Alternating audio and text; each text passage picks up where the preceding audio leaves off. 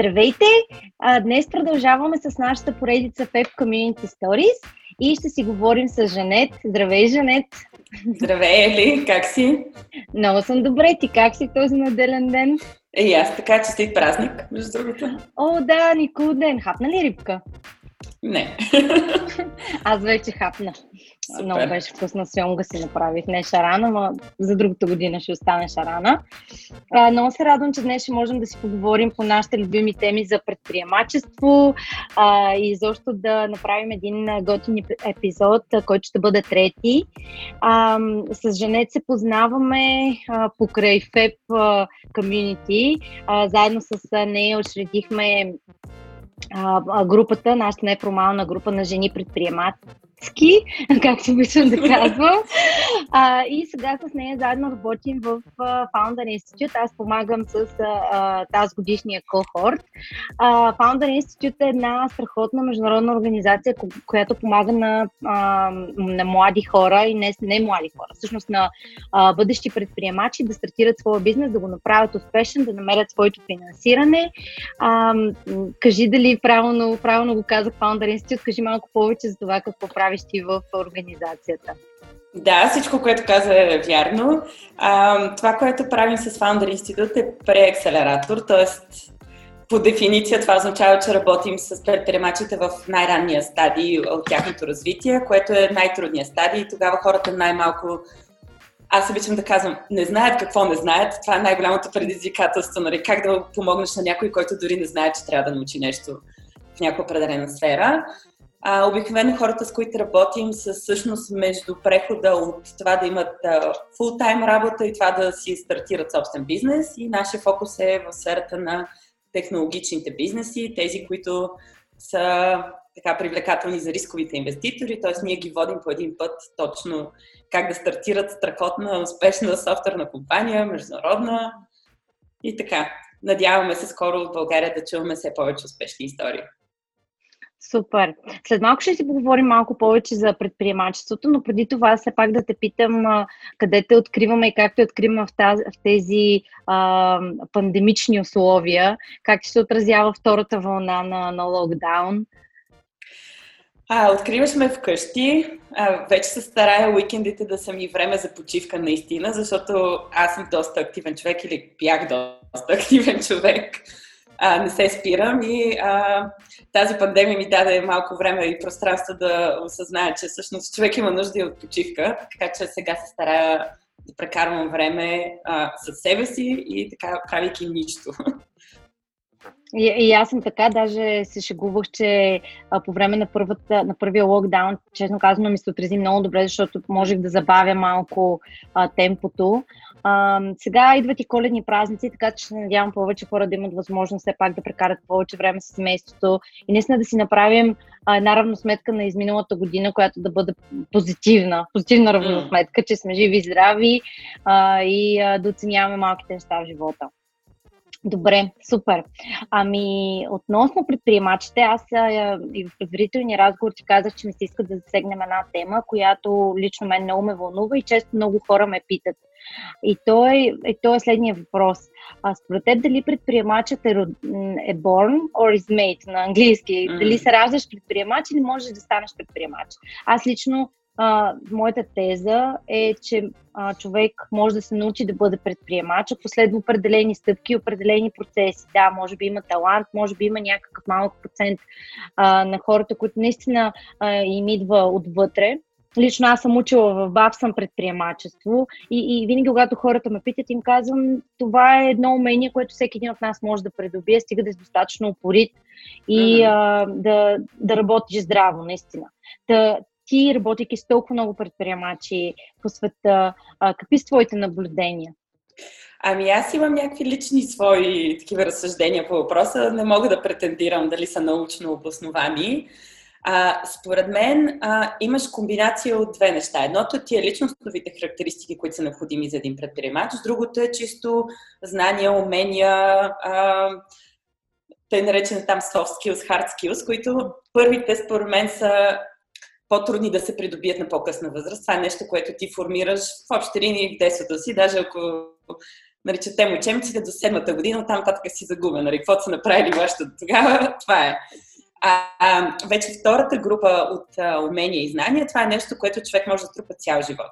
Това, което срещам аз в работата с начинаещи предприемачи, е, че наистина тази втората част съзнанието и уменията, което да научиш човек как трябва да, а, да, да импровизира, да пробва, да интервюира хора. Нали? Това е, как да кажа, това са инструменти. Но, а, например, ако нямаш тази личностова характеристика, повече да поемаш рискове, малко да не ти пука за мнението на хората, да сбъркаш, да станеш, да се изправиш, да си изтупаш и да кажеш, майната ви аз поне опитах, вие си стоите пред телевизора, нали? А, това вече по-трудно се придобива. Ако намериш нали, човека, който има зачатъците на тия личностови характеристики и му предоставиш методологията, той има все пак и желанието, меди... дисциплината нали, да усвои тия неща, според мен тогава става тази пресечна точка. Като цяло, това, което аз гордо съм човек, който е фен на науката, нали? обичам така да, да има някакво обяснение, да има някакъв ресърч направен. Това, което горе съм се запознава по темата, че глобално от човечеството на този профил може би отговаря някакъв много малък процент, нещо сорта на 10%. И ако се замислим рано за оцеляването ни като вид, какво би станало на планетата, ако всички поемахме постоянно рискове, ако всички се хвърляхме с главата надолу от всякъде, смисъл ние щяхме да сме изчезнал вид, нали? Тоест, логично е тези, които са предприемачи, да са много малка част от обществото, защото просто ние трябва все пак да функционираме в някакъв баланс. Това е горе-долу моето разсъждение. Не знам как ти звучи тази теза. А, ами, абсолютно съм съгласна и така, слушайки те, се сещам за две неща, които могат да ти споделят мой личен опит. А, в, а, а, бях ментор в Ти Инноватор, който е създаване на стартъп клубове в училища и си спомням, че там едно от заданията а, във връзка с това как да излезнеш от комфортната си зона и как да не се притесняваш да говориш с хора, да ги интервюираш, беше едно задание, в което младежите трябваше да съберат най-много нета на ден. Трябваше да задават такива въпроси на хората, и бяха такива хора по улицата, например, mm. беше студено и някой от младежите отива и пита, може да ми дадеш якито ти? Разбира се, хората казват не. И нали, заданието беше да събереш най-много нета а, за, за определен период от време. И аз си замислих, това е едно от най- беше една от най-любимите игри, които направихме, защото то след а, десетата, даже сигурно след петото не, вече не сме спира да ти пука. И е супер важно да, да, да преминеш тази психологическа граница, да разбереш, че някой, ако ти каже не, не свършва света, нали? Да. Жив, живота продължава. А, така, аз пък че... бих допълнил нещо, защото и аз бях ментор в Тиноватор миналата година. А, и ние направихме а, този експеримент на Витушка с 10 хлопета от НПМГ. При нас това пък, което се получи, е, ние тогава малко бяхме сменили условията бяхме казали, трябва да съберете 10 поредни нета. Това, което се оказа, е, че те не успяха да свърт 10 поредни нета. Нали, изненадата, че всъщност много хора биха ти казали да на нещо, което очакваш да бъдеш отхвърлен. Така че това беше другия, другия полезен урок за предприемачите. Трябва ли те просто попитайте? А, абсолютно, абсолютно. Да. И, другото, и другото, което се сетих слушайки те, беше, че ние не много често си говорим как а, трябва всеки един от нас да бъде лидер, как трябва да бъдем първите, иноваторите. Обаче, както казваш и ти, тези хора наистина са малък процент и това е окей, okay, защото всъщност е много важно и ценно да последваш някой друг също. Все едно mm-hmm. този втория човек, след иноватора, след първия човек. И тези хора също са супер ценни. Аз също като си говоря много често с а, по-млади хора, обикновено ме питат мене, а, аз им казвам, няма нищо лошо да се включиш в идеята на другия или да последваш някой друг. Не може всички да бъдат предприемачи, няма mm-hmm. нищо лошо в това. И всъщност това е наистина най-естественото нещо. Наистина. Една кратка вметка имаше един TED Talk, който е точно на тема лидерство. А, и там всъщност казват, ролята на първия последовател е много по-голяма, отколкото на самия лидер, защото първият последовател прави един самотен откачалник в лидер, нали? Точно така. И какъв лидер си, ако никой не те е последвал. Така, че... Точно така, точно така. Беше много яко това. Да. Съгласна, абсолютно. А, да, окей. Ами, ние много често, като си, също като си говорим за предприемачество, особено в началото, а, една от най-кофти статистиките е за провала на, на идеите и за провала на бизнесите. А, можеш ли да дадеш то много сложно, може би, гайдлайнс или съвети как а, към един млад предприемач, потенциално, който сега развива своя бизнес, а, как, какви, какви неща да избягва, какви, гре, какви грешки да се притеснява или защо как да се отнася към грешките като цяло. Да. Ох, много Хубав въпрос. А, преди да ти отговоря кратка вметка, че а, докато човек не е готов да чуе отговора, отговора няма никакво значение. Това съм повтарял толкова много пъти, толкова години, докато не ти кликне така вътре. Това, което ще кажа, абсолютно, нали, може някой да каже, да, да, супер, да разбрахте, но да го приложиш или да го интегрираш като знание, така не се получава. А, едното, което може би за мен седи в ядрото, на всички грешки.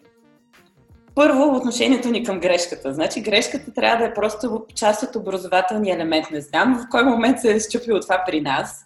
И ние имаме някакъв страшен конфликт с това да правим грешки, аз включително, въпреки че съм абсолютно запозната нали, с методологията, с обясненията, с всичко.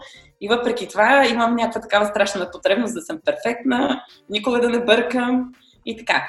А, Та значи отношението към грешката сама по себе си трябва да бъде по-скоро а, като някаква такова алгоритмичен подход за решаване на проблем. Значи, правиш някаква стъпка и трябва да чакаш два отговора. Да, не. Ако е не, пробвам нещо друго. Ако е да, взимам този път, правя следващото и пак разклонение. Да, не, да, не. Така, ако малко го похванеш нали, като някакъв алгоритъм, може да, да, да отцепи тази част с чувствата, която може да те блокира да действаш. А, другото, което може би е аналога с сферата на науките. В, в, науката, в академията, като че ли а, този подход, а, а, че ти започваш а, едно проучване без предразсъдъци и негативният резултат също е положителен резултат, защото си елиминирал един възмож... една възможна хипотеза, която повече нали, казваме, окей, няма нужда повече да го разглеждаме това, защото сме разбрали, че е грешно. И така, но всеки в общи линии това, което опитвам да кажа, трябва да си намери някакъв собствен начин да интегрира това усещане за провал, когато сме сбъркали, просто да каже, това е част от процеса да се учим. Другото, което е, което е втората част от а, ядрото на проблема, е, че много често ние хората изхождаме от това, че всички около нас и в тесен и широк кръг знаят колкото ние знаем, могат колкото ние знаем, искат това, което ние знаем и най-вероятно имат същите проблеми, същото решение би било на техния проблем решението. И всъщност много често това, което се случва при нас, когато идва предприемач а, с идея, той обикновено е а, човек, който има същия проблем, иска да реши своя проблем и смята, че много други хора, потребители имат такъв проблем. Затова постоянно е, има и много повторяемост на идеите толкова пъти съм чувала идеи за доставки на храна, приложения за събития, нали, всеки според своя житейски път. А, тук бих искала да вметна един експеримент, който преди години бях попаднала на него и някакси ми намери обяснението, нали, защо това се случва, въпреки че той е правен с деца и би трябвало от една възраст нагоре вече хората да разбираме разликата, но явно не. А, накратко ще го разкажа. Значи, прави се експеримент с а, малки деца. Едната група са 3-4 годишни, другите са малко по-големи, 5-6 годишни. Всъщност експериментът се казва Сали Ан тест. експериментатора показва две кукли на детето и казва, тия две куклички си играят с това купче. Всяка, нали, Сали и Ани си имат своята кутийка да си приберат купчето, когато свърши играта. И Сали и Ани свършат играта, Ани прибира купчето в нейната кутийка. Ани излиза и си тръгва, нали? И така. Сали мести купчето от едната котика, в, от Нани котиката в своята котика. Питат групата деца, които са 3-4 годишни, когато Ани се върне в, в стаята, в коя котика ще потърси купчето? Нали? Като презумцията е, че понеже тя била извън стаята, тя не знае, че купчето е сменило коти, нали, котията си, където се съхранява. По-малките деца не си дават сметка, че а, за тази друга реалност на кукличката, която излязва от стаята, че тя няма информацията, с която детето разполага и каза, посочват нали, мястото, където е преместено купчето. Малко по-порасналите деца вече имат това осъзнаване, че не всички знаем каквото знаят и останалите и си дават сметка, че ако кукличката е била извън стаята, то реално тя не знае за смяната на мястото и би посочила нали, старата локация. Това явление реално обаче го виждаме и при възрастни хора. Нали? Казваме си, аз, примерно, имам този проблем, значи и другите имат този проблем. Аз съм разбрала, че, примерно, те да знам, магазина долу вече затваря в 9 вечерта, значи автоматично всички трябва да имат това знание. Ами не, не е така. Нали? И това според мен е, е нещо, което а, ние като хора трябва постоянно да имаме една такава обратна рефлексия към себе си. Абе, аз очаквам някой човек да реагира по някакъв начин на базата на някаква информация, с която аз разполагам. И ми е логично това действие. Но другия човек знае ли тази информация, че да предприема това действие? Много интересно. Да. Да, този експеримент. Да, между другото съм съгласна с теб. Аз а, има едно, което също много обичам да си повтарям и то е оговориш някой, обясняваш, водите разговори, спорите, накрая ти а, си мислиш квадрат, той си мисли триъгълник. Смисъл, да. а, нали? А, и, и, и ако, ако всеки път си мислим, аз мисля, излизаме с презумцията не, че са ни разбрали, не, че сме обяснили mm. перфектно, а обратното, мисля, че много по-малко проблеми ще има на този свят. Но, Абсолютно. Предполагам, че е много трудно, да. Ако хванеш а, а, метод, как се казва, не знам, методологията или нали, там структурата, как се прави дебат, дебата винаги започва с нека да си уеднаквим понятията. Като казвам аз околна среда, какво се има предвид? Като казвам наркотик, какво се има предвид? И така, нали, ако можеш така да общуваме, ще е по-лесна, не се получава. Това, това също ми напомня наистина на а, пак ли беше те толк или пак беше mm. някаква статия по тема а, дебатиране, аргументиране, communication skills и беше а, много важно точно да започваш нещата, върху които имате съгласие и много често да казваш какво we agree upon. Mm-hmm. И неща, нещата, които наистина сте на едно мнение, да бъдат като основа на, на разговора, на Точно, спора да. и е много по-конструктивен става разговора. Ние обикновено винаги се съсредоточаваме върху нещата, за които не сме съгласни mm-hmm. или и някакси това може да се пробва някакъв да видим дали работи. Да, да. съгласна съм. Супер. А, ами, а, все пак искам да те питам и по темата жени, мъже и предприемачество, защото също имаш доста, достъп до, до много предприемачи, мъже и жени, не само в България, но и в Източна Европа, Централна Европа. А, би ли сложила знак на равенство между мъж предприемач и жена предприемач? Трябва ли, или трябва ли изобщо да, да ги съпоставяме по този начин, според теб? Ах, много гореща тема е, на която трябва да се изказваме много балансирано. И добре, че го... Да, добре, че говорим на български и това е една селектирана аудитория, която ще ни чуе. uh, да, uh, окей, значи ще си споделя частично мнението, защото казвала съм си ня- някога някъде пълното мнение, става драматично, нека да кажем. Така, а, но нека да, да се върна на въпроса ти. Това може би е също като въпроса с предприемача. Имаш комбинация от личностови характеристики плюс нали, знания, умения и така.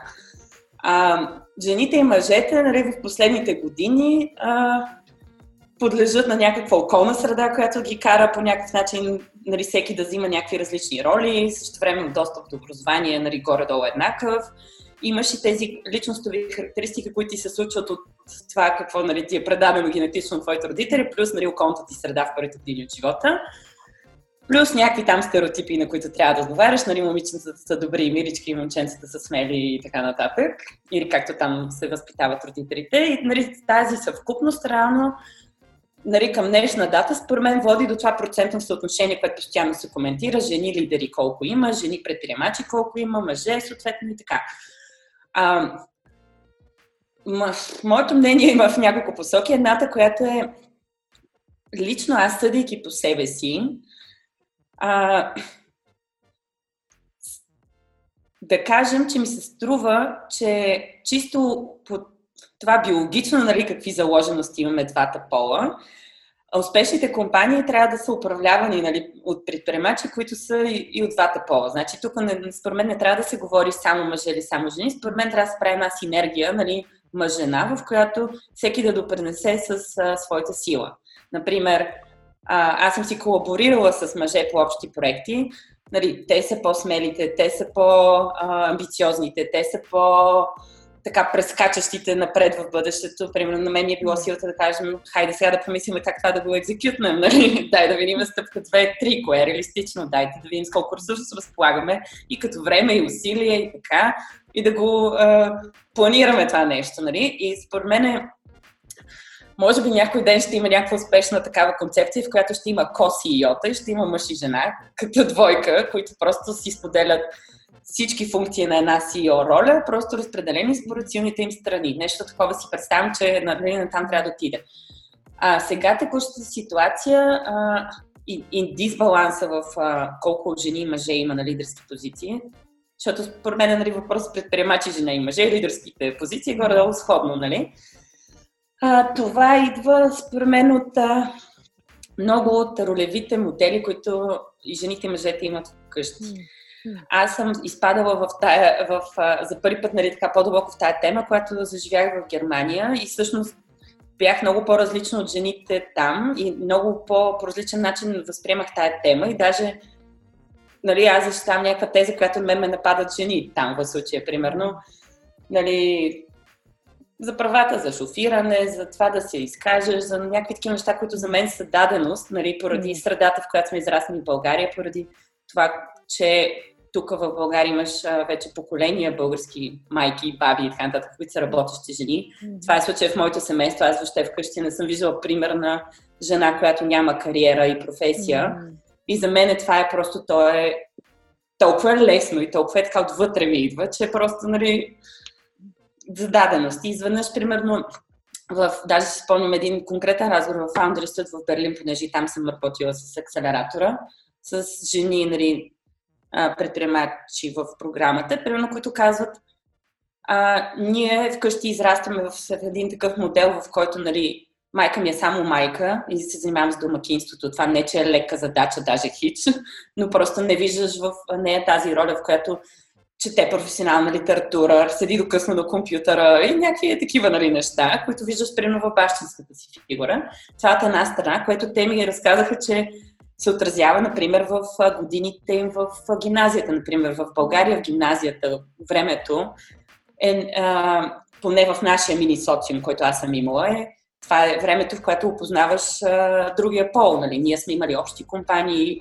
а, смесени приятелства, ти разбираш, как да кажа, малко или много, че имаме различия в начина на мислене и ги, и ги хващаш тия различия достатъчно рано, нали? 13-14 годишен, имаш време да паднеш, да станеш, да се поутупаш малко къде си сбъркал. Докато, примерно, те ми разказват, ние сме така разделени по групички момичета, момчета в гимназията, продължаваме така в университета и първият изблъсък с мъже е на работното място, където вече не е толкова лесно нали, да правиш а, грешки и такива очаквания. Ти защо така реагира, ти защо това направи, нали, тия личните отношения тъкат и на работното място. Нали, това ви казвам малка извадка от един такъв разговор, с който съм успяла да проведа с хора, който ми се струва, нали, че при нас в България тече по един малко по-така градивен начин. Поне до, до сега, нали. И така, и на мен това реално професионално много ми е помогнало. Аз такова чувство за хумор съм развила от малка, да, си, да можеш да говориш с мъже, което на работното място също помага. В смисъл, но, нали, не случайно бизнес прави там, беше на маса, на голф, на така. Според мен българската жена може да прави бизнес по този начин. Радвам се да чуя нещо позитивно и за България. Yeah. Позитивно и България в едно изречение, че напоследък имам чувство, че тук с този мръсен въздух сме забравени от Бога. Mm. А, ние сме си го направили. Да, това е друга yeah. тема.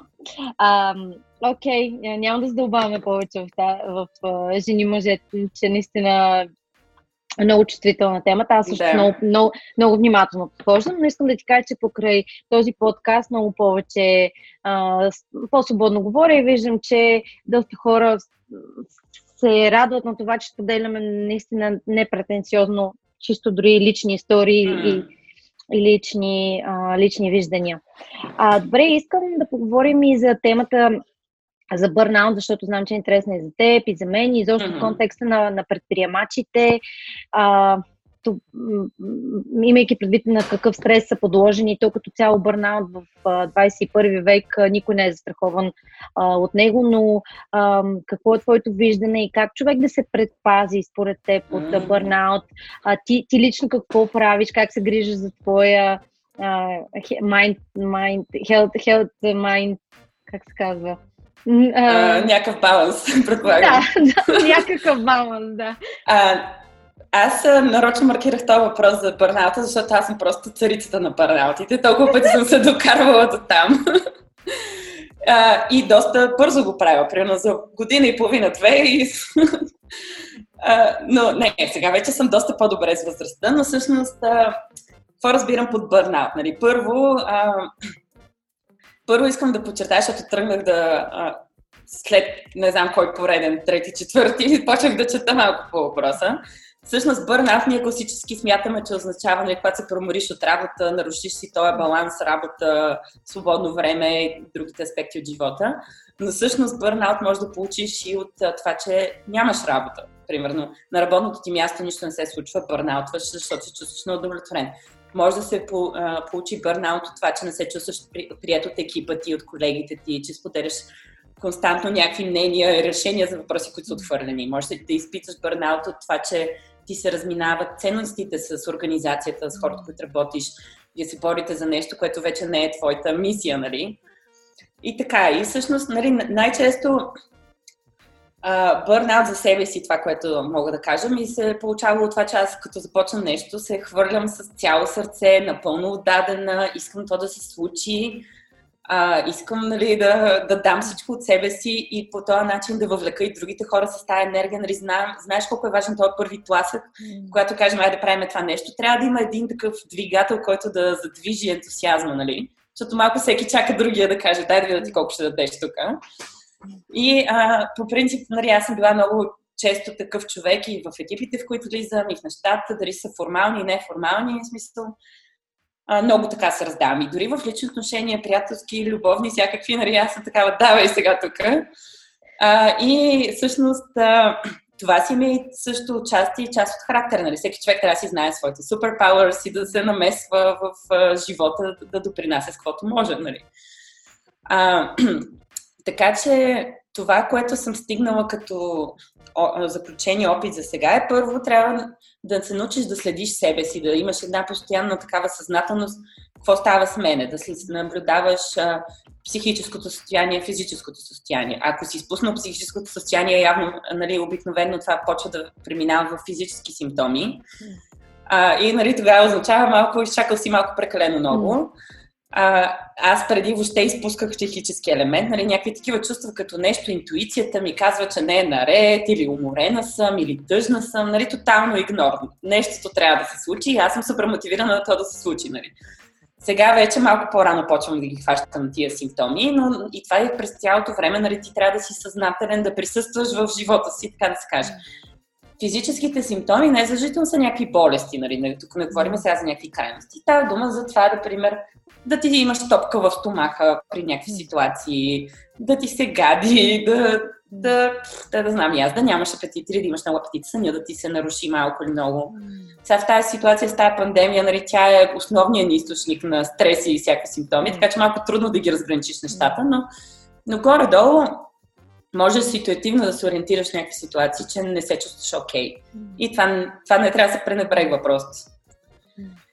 А и какви съвети? Значи, на мен това, което много ми помага вече чисто практически е неща, като да си отделяш време за някаква физическа активност, нали? малко да отделяш а, фокус върху тялото ти, за да му дадеш възможност то да каже, аха, сега има ред да дам знак, нали? Тук ми дадаха сцена.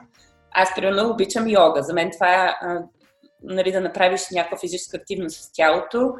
А, не ми помага да е нещо супер динамично и въздействащо, защото тогава влизам в режим, трябва да оцелея. Искам да нещо, което е, а, как да кажа, а, дава ми възможност по-скоро да се свържа с тялото си. Нали. Дай сега да те чуем от какво имаш нужда и какво казваш. Нали. А не е ужас, тук пускам се с 300 съски. трябва да, нали, да не се пречупвам. А, другото, което е медитация. Нали. Това пак влиза към групата с йога. Това е много популярно и сигурно звучи като някакво клише, обаче аз това може би започвам да го правя преди вече 8 години. Имам си записи, които си слушам. Слушам си преди лягане, нали, на периоди. Не мога да съм толкова дисциплинирана, но когато се усетя, окей, имам нужда, имам си там едни а, записи за медитация. Те са предимно за релаксация на тялото супер много помага и ефектът е поразителен. Примерно, ако, ако имам нужда да спа обикновено по 8 часа, се буди на 6 след медитация. И такива, нали, това са основно разсъжденията им по въпроса. Не знам, ти имаш ли някакъв опит с бърната? Предполагам, че тая усмивка значи нещо.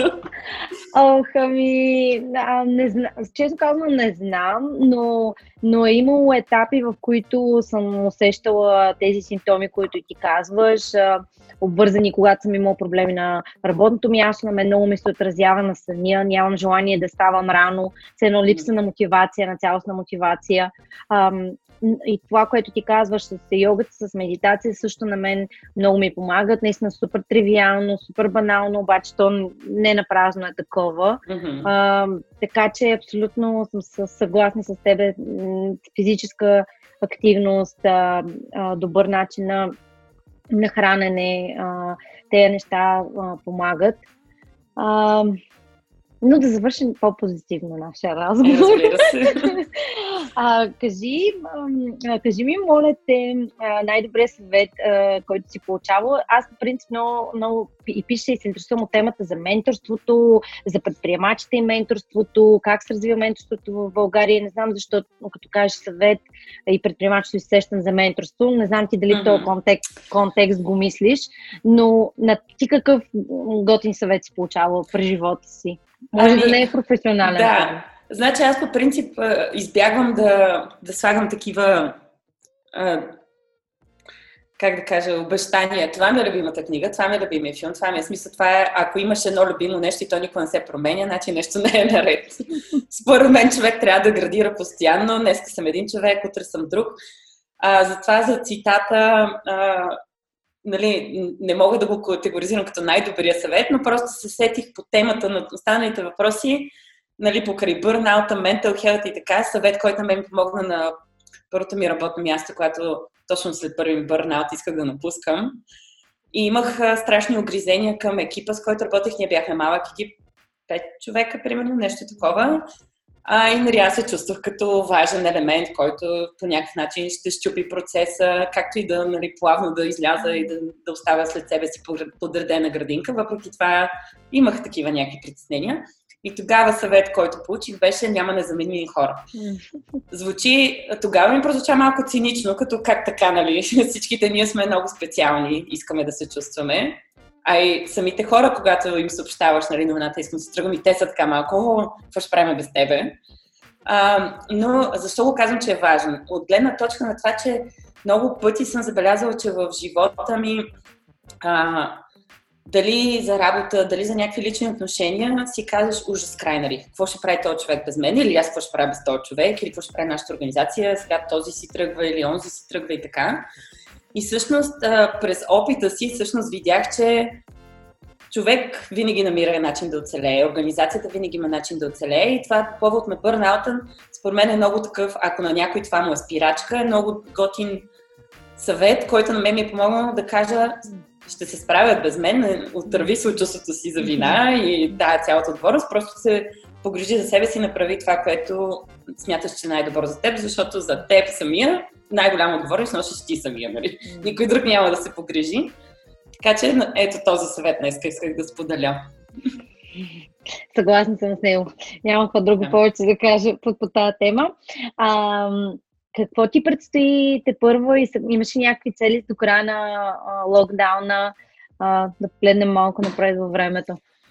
Ами, то мисля, че горе споменах и в началото. Сега с а, моя опит да не съм толкова активен човек и да си почивам. Нещо, което подценявам сигурно цял живот.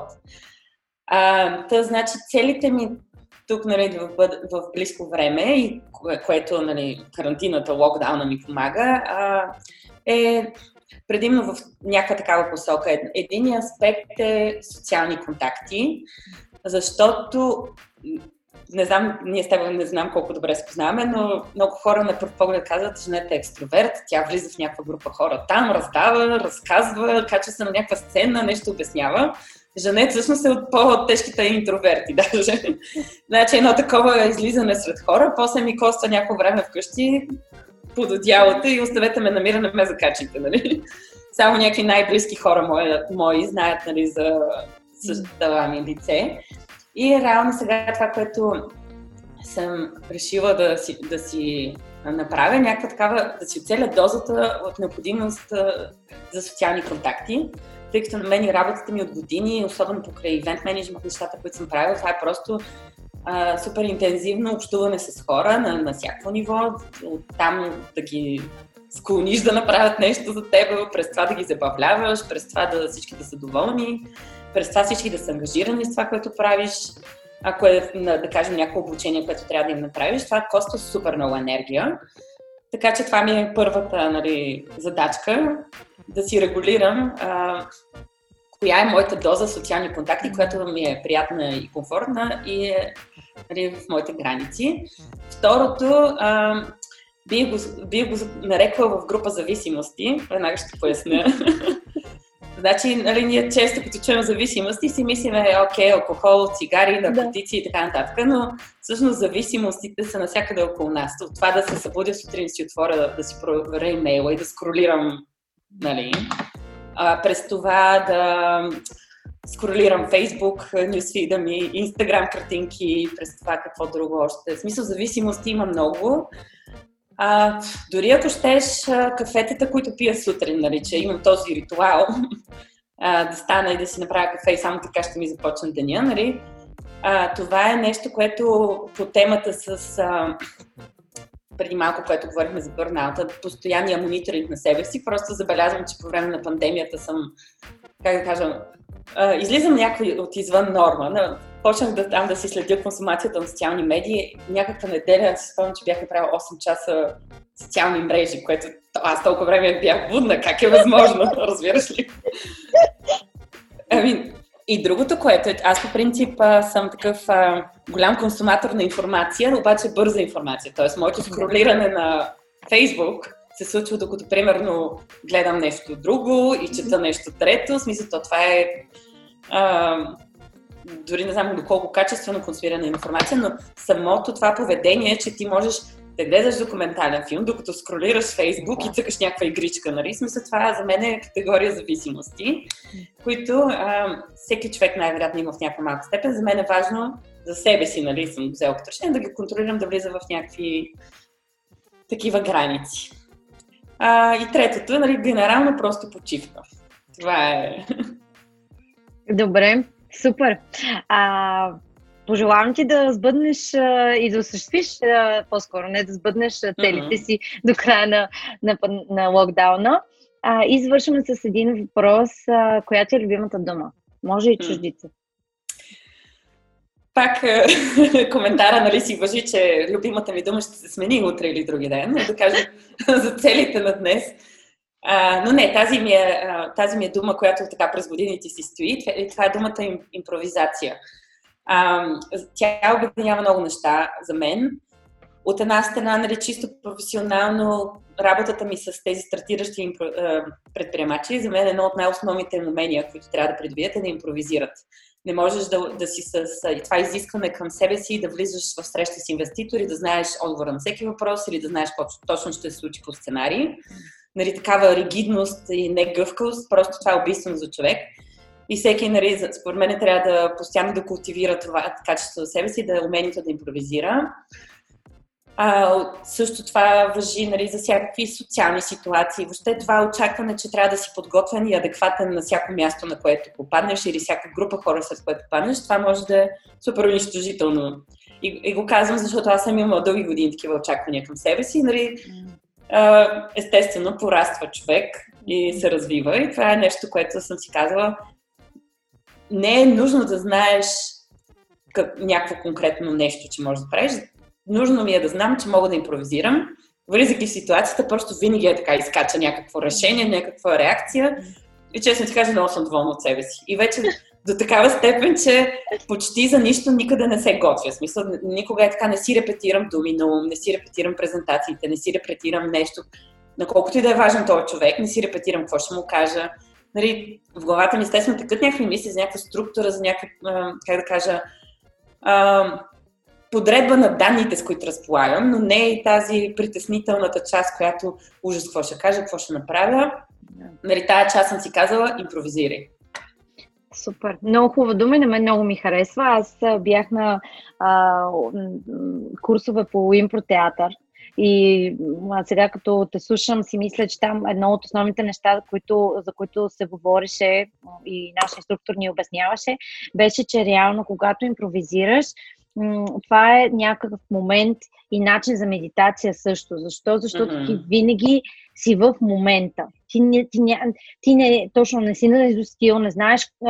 Няма значение какво е било преди това, няма значение какво ще бъде утре. Ти сега си в момента и се, трени, и се тренираш съзнанието си да живееш тук и сега, да забелязваш това, което е пред очите ти и на 100% да, а, да, да си в, в момента, mm-hmm. което на мен много ми хареса, съм много съгласна. И мисля, че импровизацията е а, страхотно, така че пожелавам на всички да бъдем, да бъдем по-добри импровизатори. А, много ти благодаря за този разговор. Беше ми много интересно да науча нови неща, а, да си поговорим изобщо като цяло за темите, които ни вълнуват. И аз много ти благодаря за поканата. Беше супер. Ще се радвам да видя скоро епизода. И така. Абсолютно. До нови срещи и за сега хубав остатък от неделята. По-малко благодаря. интернет, повече импровизация. Точно така. Чао, чао. Приятна неделя. Чао. Чао, Благодаря. Чао.